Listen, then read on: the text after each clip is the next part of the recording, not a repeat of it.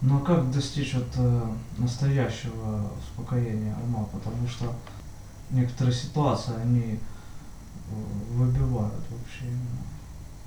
Ну, это всегда вопрос важности, то есть насколько мы уделяем важности. Нет самих по себе людей или обстоятельств, которые были бы раздражителями. Все зависит от того, насколько мы сами считаем их важными для себя. Там, а, одного человека может привести там, в шок, там, например, что вот кто-то ему там, на ногу в автобусе наступил. И спустя даже несколько месяцев он может еще вспоминать и обижаться там Ну, на кого-то. Вот. А кому-то, ну, шел он по улице, ну, крикнул там пьяный подросток какие-то слова, но идти, что ли, доказывать что-то пьяному, ну, вот смысл. Вот. Но если там такие же обидные слова там крикнет там какая-то девушка, это уже его задевает. Потому что он неравнодушен к этой девушке. И слова из ее уст, они для него неприятны. Но получается, когда те же самые слова сказанные вот э, одним человеком или вторым, одному это важно, второму это безразлично. Или важны те же самые слова, но когда они из уст именно этого человека исходят. Это же говорит о внутреннем только лишь отношении. Когда внутри это цепляет. Один там на слова подростка там обернется, тот крикнет, ага, что слабо разобраться, как это мне слабо, сейчас я пойду и докажу. По-другому, если девушка симпатичная то же самое сказала. Который пришел домой и месяцами вот это там лежа под одеялом обижается, что почему мне девушки такие слова плохие говорят на улице. Но получается это же дело всего на все в субъективном отношении. Точно так же, вот как сейчас, вот мы сидим, нас тоже окружает вот множество звуков со всех сторон. Ушами ты их воспринимаешь. Но если для тебя важна беседа, то эти звуки, они несущественны. С другой стороны, если тебе там важен, там, например, звук там, машины, подъезжающей сейчас к окну, то ты можешь не расслышать слов, обращенных прямо к тебе. То есть это опять же лишь вопрос важности, что для тебя сейчас наиболее важно. Но сами по себе, там, скажем, какие-то звуки, они не являются приятными или раздражающими. Это лишь вопрос нашего субъективного отношения. Мы сами выбираем, что, скажем, вот эти звуки мы выделяем как приятные, это, например, музыка, которая нам нравится. А вот эти звуки, это там типа обидные слова, мы на них должны раздражаться и гневаться. Одному человеку там скажут там собака, и он уже готов драться, там лезть и кулаки-то. А другому скажут там кобелек, он спросит какой породы, потому что запаководов это тоже термин. ну да. Но это же опять же вопрос субъективного отношения нашего. Что мы считаем красивым, что уродливым, что приятным, что обидным, это ж мы субъективно решаем. Студенты, например, крайне могут там задевать, там, например, там, оценка, которую он получит на экзамене, и переживать из-за нее сильно, там, не спать, не есть и так далее. А с другой стороны, там, проходит там год-другой, он уже даже не вспомнит ни оценку, ни фамилию преподавателя этого. И получается, что это, в принципе, это было мелочь. Получит он там оценку эту на балл выше или ниже, в принципе, это несущественно. Ну да, но просто когда создаются моменты, так тяжело иногда вот это вот вырваться, со стороны посмотреть. Ну, для этого и нужно учиться владеть своим вниманием. Ну Да. Ну, если ты идешь как по улице, и какой-то там пьяный подросток что-то тебе крикнул в спину. Ну и что? Он даже тебя пальцем не тронул. Вот обязан ли ты тут же бежать и ему что-то доказывать?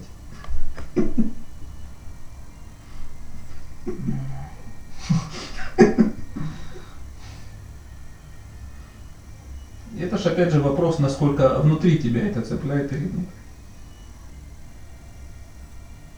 Поэтому важна или не важна ситуация, но если какое-то событие так сильно цепляет, вот как вот с оценками, вот просто подумай, вот пройдет, например, вот год, там, два, вот э, вспомнишь ли ты вообще об этом событии?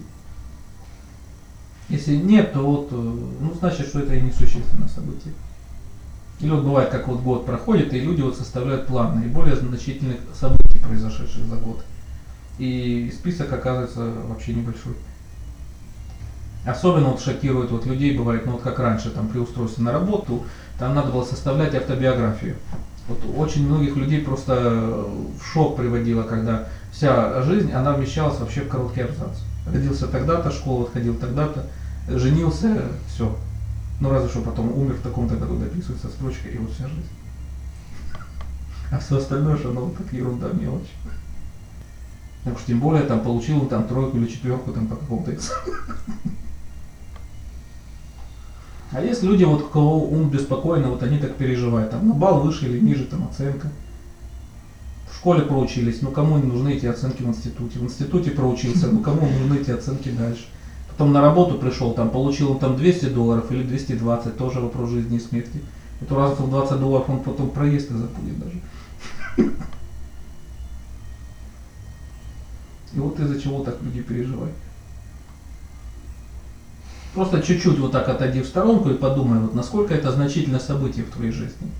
Вот даже спустя короткое вот такое вот время, там год-два, например, ты вообще даже вот вспомнишь о нем.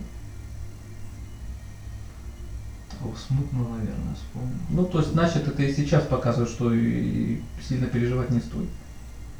И это же опять же субъективно, например, вот э, другой человек, он может так не отреагировать.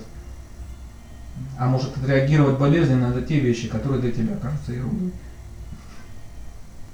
Ну да, получается, волноваться вообще не стоит, да? Ну, и зачастую это ж вот такие же вещи, они на самом деле ж малозначительные.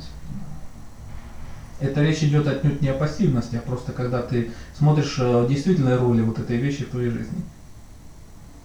Когда просто что-то надо делать, это когда ты поднимаешься, идешь и делаешь.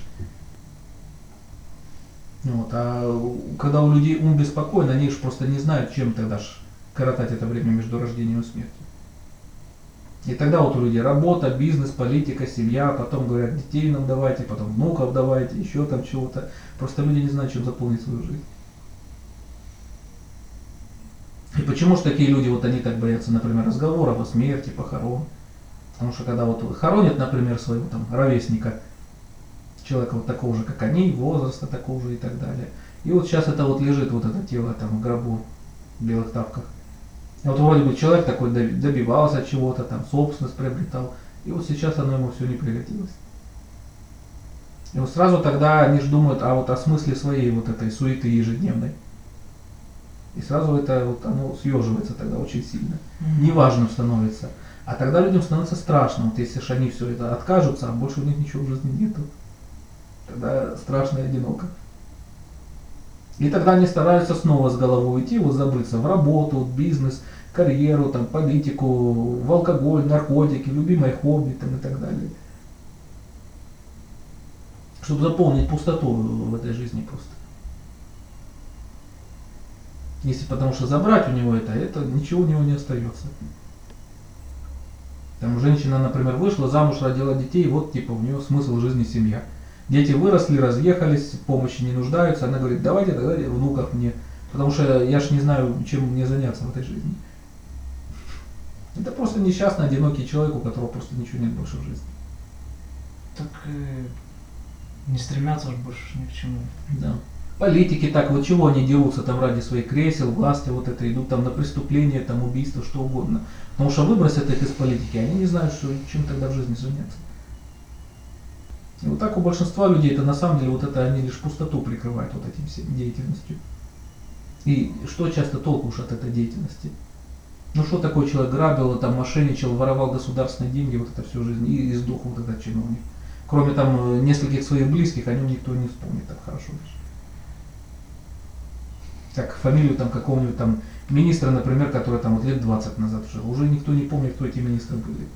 Ну а семья его, он же все-таки их как-то обеспечивал там. Ну Да. как семья, ну, ну выросли дети, у них дальше свой путь в жизни. И вовсе они, может, и не просили, чтобы папа там грабил, воровал, обманул при этом. Забирал у одних семей, чтобы принести в другую. То есть на самом деле это вот у людей вся эта деятельность, чтобы просто заполнить вот эту пустоту. И почему же они так держатся за эту деятельность? Потому что если у них ее выдернуть, у них в жизни ничего нет. Вот почему они так боятся ее потерять. Для кого-то смысл жизни семья, для кого-то водка, для кого-то бизнес. А на самом деле это ж вот э, одинокие ж внутри люди. И вот почему они так боятся вот, вот этих вопросов о смысле жизни. Почему они так злятся и боятся даже говорить и думать об этом. Потому что такой прямой вопрос, он сразу очень сильно уменьшает вот смысл вот этой деятельности. Им становится неприятно отвечать на эти вопросы. Вот почему они даже бывает не любят таких бесед. Но на самом деле вот такие же люди, они же остаются зависимыми. Потому что ведь они боятся это все потерять. И они вот тогда ведь зависимы как раз от общества, от многих людей и так далее. И даже одна мысль, когда вот вдруг я все это утрачу, она уже внушает человеку страдания. И такие люди, они же не освобождаются в жизни, получается, своей, они все больше запутываются. Потому что они окружены вот так огромным количеством связей, отношений с самыми разными людьми. И очень запутанных. И вот почему в их жизни оно все так непросто, все очень сложно и запутанно. Освобождение это ж наоборот, когда человек он все меньше в ком-то или в чем-то нуждается и может спокойно без этого обойтись. Есть такая история, когда Александр Македонский завоевывал уже всю свою империю и э, побывал в Греции с войсками. И там он услышал, что есть там знаменитый мудрец Диоген. Вот, э, и он решил его посетить. Тот э, жил, согласно истории, там в бочке. Ну, климат теплый, там экватор уже недалеко, фрукты там на деревьях растут, в принципе, можно и прожить. И вот, согласно этой истории, Александр Македонский встретил этого философа и, глядя на него сверху вниз, он говорит, что я великий император, проси меня о чем хочешь. И тот сказал, отойди, не загораживай солнце. Он, наверное, просто уже старый был, ему ничего не надо. Он не был старый, Да? но это не вопрос старости. Есть алчные люди и в старом возрасте живут. А также никто не мешает быть человеку свободным и в молодом возрасте. Ну что мог сделать император человеку, у которого в принципе и так все есть? И который, например, все свои физические потребности в принципе и так решает без помощи императора. Ну что тот ему еще может дать? Если и тот-то живет себе хорошо и в свое удовольствие. И которому не нужны, например, предметы роскоши и золота, там, не осыпанные камнями и так далее. Ему все это не надо. Ну что тогда ему может дать император? Человеку, который так решил все свои проблемы.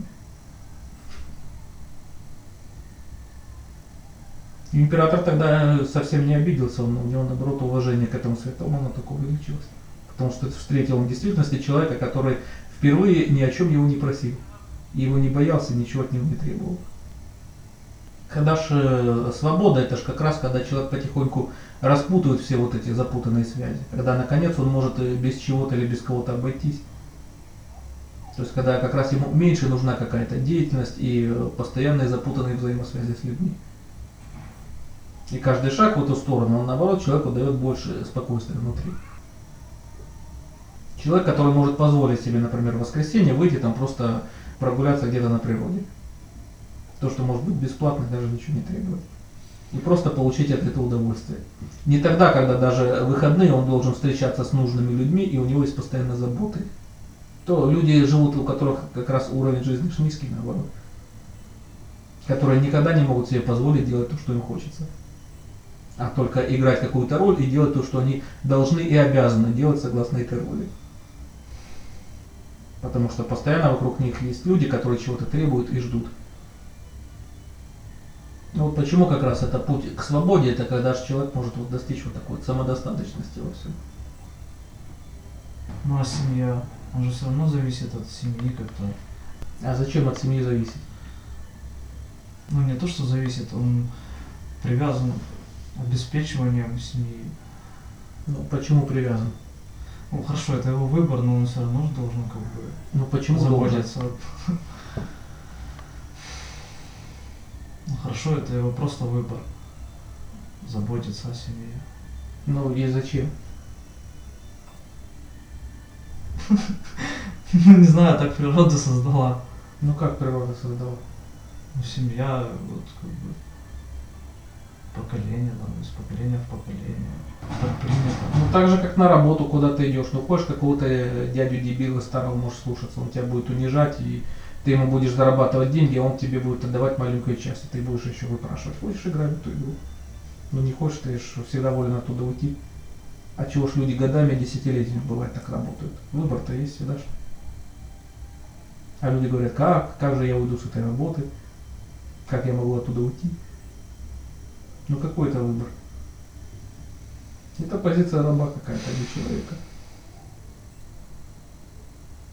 А зачем себя нагружать какими-то обязанностями считать кому-то должным? Ну хочется же семью. иметь. Ну, хочется чего? Привязанности, что ли? Быть зависимым от кого-то. Так и есть люди, которые готовы ходить на работу бесплатно, даже готовы приплачивать. Это все ж отсутствие как раз самодостаточности. Ну, просто не совсем понятно, вот, как можно быть самодостаточным э, и при этом э, семейным человеком. Ну, так вначале надо достичь самодостаточности. Так а может потом семья не создастся, когда, ну, человек самодостаточный, зачем ему семья? Ну, может и не понадобится. И в чем проблема? Это как быть как все, быть кому-то нужным. Ну зачем оно надо? Ну а если изнутри идет желание, Ну вот это и есть проблема, когда есть желание. желание. Кто-то хочет знаменитым стать, кто-то хочет начальником стать, кто-то еще чего-то хочет. И вот ради этого тогда ж люди идут на всю вот эту деятельность. Ну это ж естественно. Ну а что тут естественно? Желания, они неестественны. Ну, семья я имею в виду. Но опять же это личный вопрос каждого выбор. Но речь идет, не идет ведь при этом о зависимости. Ну. Скажем, хоть у человека может быть потребность, например, в пище, но это ж не значит э, целый день думать только про еду. Поэтому у человека могут быть э, какие-то потребности, но это не значит, что их нужно превращать в смысл жизни. Для кого-то, конечно, может быть смысл жизни вот так стать подкаблучным мужем и быть пристегнутым наручником там, э, к женской ноге. Но это опять же вот это скорее вот, э, вот та деятельность, на которую обрекает беспокойный ум. Когда чувство вот это свое одиночество ищет вот так, к чему прилепиться. Кто-то алкоголиком становится, для кого-то смысл жизни семья, для кого-то самое главное на работу куда-то ходить. Есть люди их удивляют и поражают, говорят, как вот не ходить на работу. Ну, есть масса людей, которые, например, сейчас э, обеспечивают и зарабатывают себя, не ходя на работу к дяде начальнику. То есть это все равно все частный случай. Если человек, например, там дома сидит, там делает переводы у себя там на компьютере с иностранных языков, по интернету отсылает, получает там гонорар. Над ним нету начальников ни одного. Он сидит дома, работает, в принципе, когда хочет, набирает сам себе нагрузку. Есть множество способов, как себя обеспечивать. Вот. А есть люди все равно ходят вот на работу, даже когда деньги не платят. Вот так есть люди, люди создают семью, потому что, опять же, вот, стараются чем-то разнообразить свою жизнь. Если у них это забрать, тогда будет страшно одиноко, потому что непонятно, зачем тогда жить. А так понятно, нашел жену там с плохим характером, детей там наплодил, и дальше ж надо их всех обеспечивать. Вот и появился смысл жизни. И ходи вот это паши на работу в три смены, как пердячий папа Карло. Ну бред, же, да?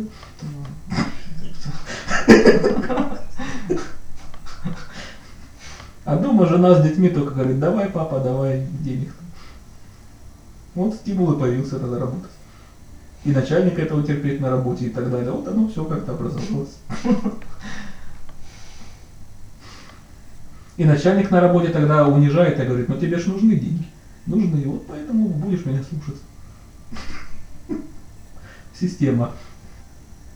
Из которой тогда ж трудно получается выйти. Сам ты туда себя загоняешь. А потом приходит и рассказывает такой плачешь, вот так вот пашет это на работе, дети там вот это все это требуют. Секс там с женой раз в год или раз в три года. Всего вот это было там несколько раз за всю семейную жизнь. И он уже с женой друг друга ненавидит. Ну вот, вот зачем люди вместе живут? И зачем вот семья? Не, не сильно красивая картина получается. Позже по-другому. Конечно, но вот опять же это все, когда самодостаточности нет. А расстаться же бывает все равно, что такие люди не могут. Сегодня он там на жену наорал, настроение выместил, завтра там она на него. Ж. И на работу тогда ж понятно, зачем ходите. Ну а иначе вот зачем. Ну, поэтому что смотря кем ты хочешь быть, вот это ж. Подкаблучником. Ну и что и смысл жизни, вот когда что вот. Умрешь вот это и скажут, вот, э, а зато у него жена была, и он семью обеспечил. Ну да. Вот это смысл всей жизни. Нет.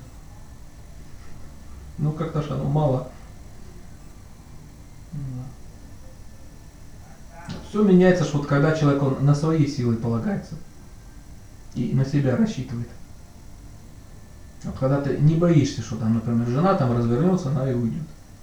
Там на плохие отношения, например, ты вот не согласен. А не то, что когда думают, а вот кому же я тогда буду нужен там или нужна.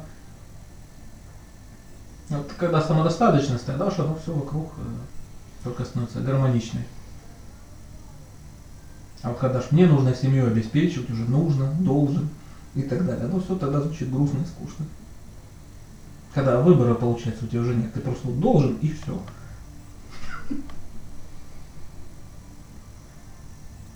И вот тогда и получаются вот такие вот скучные отношения.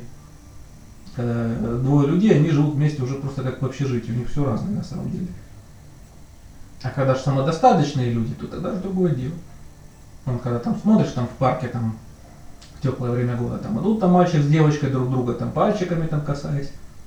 Он там что-то выучил какой-то, что-то там монолог эрудиции там блеснуть. Девочка идет там кивает головой, она вроде бы понимает там даже, что он говорит. Вот приоделась там сама это. Они очень дорожат за отношения оба тогда, потому что они боятся друг друга потерять. И такие отношения они их стимулируют чем-то лучше там стать.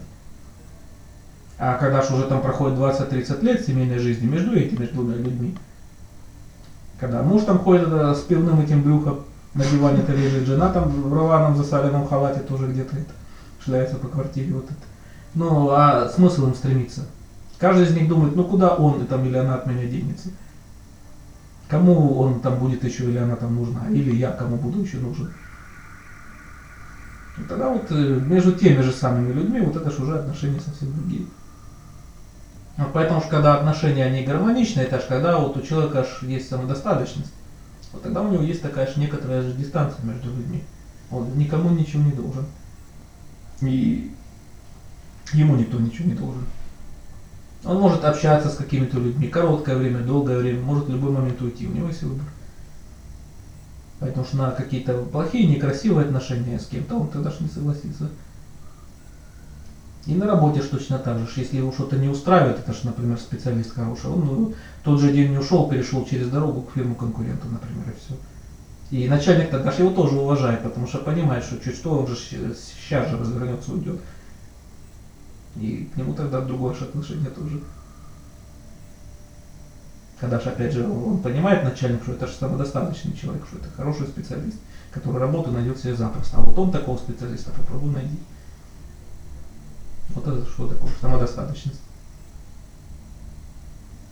Классно. Ну так вот, к чему же это стремиться? Ну да. Человеку, который приходит на работу, и он должен, типа, каждый день издевательство начальника терпеть свое. Или вот человек, который там уважает себя, там, например, и свой труд. И он не позволит себе там, чтобы на него кто-то орал там или там сверху вниз смотрел. Так же вот и личные отношения, дружеские, деловые, тогда же они просто же другие. Когда человек уважает себя, уважает других людей, и люди к нему относятся же тогда так же. А на плохие отношения он просто не согласится. Вот. А когда что человек думает там, э, там я должен, или у меня уже нет никакого выбора, вариантов и так далее, вот он сам себя вот это ж нагинает к земле. Это психология раба какого-то. А всегда же должен оставаться, что выбор у человека, всегда должны быть варианты. Ну что такое самодостаточность? Это отнюдь не означает ни пассивности, там, ни отказа от чего-то, но когда у человека есть выбор выбирать, например, окружение людей вокруг себя и тот образ жизни, который он хочет вести. Так что если хочешь, чтобы было так классно, кто мешает. Ну вот надо всегда иметь для себя, что так возможность выбора, что всегда у тебя есть варианты, как это поступить. И что если тебя что-то не устраивает принципиально, что ты можешь не соглашаться.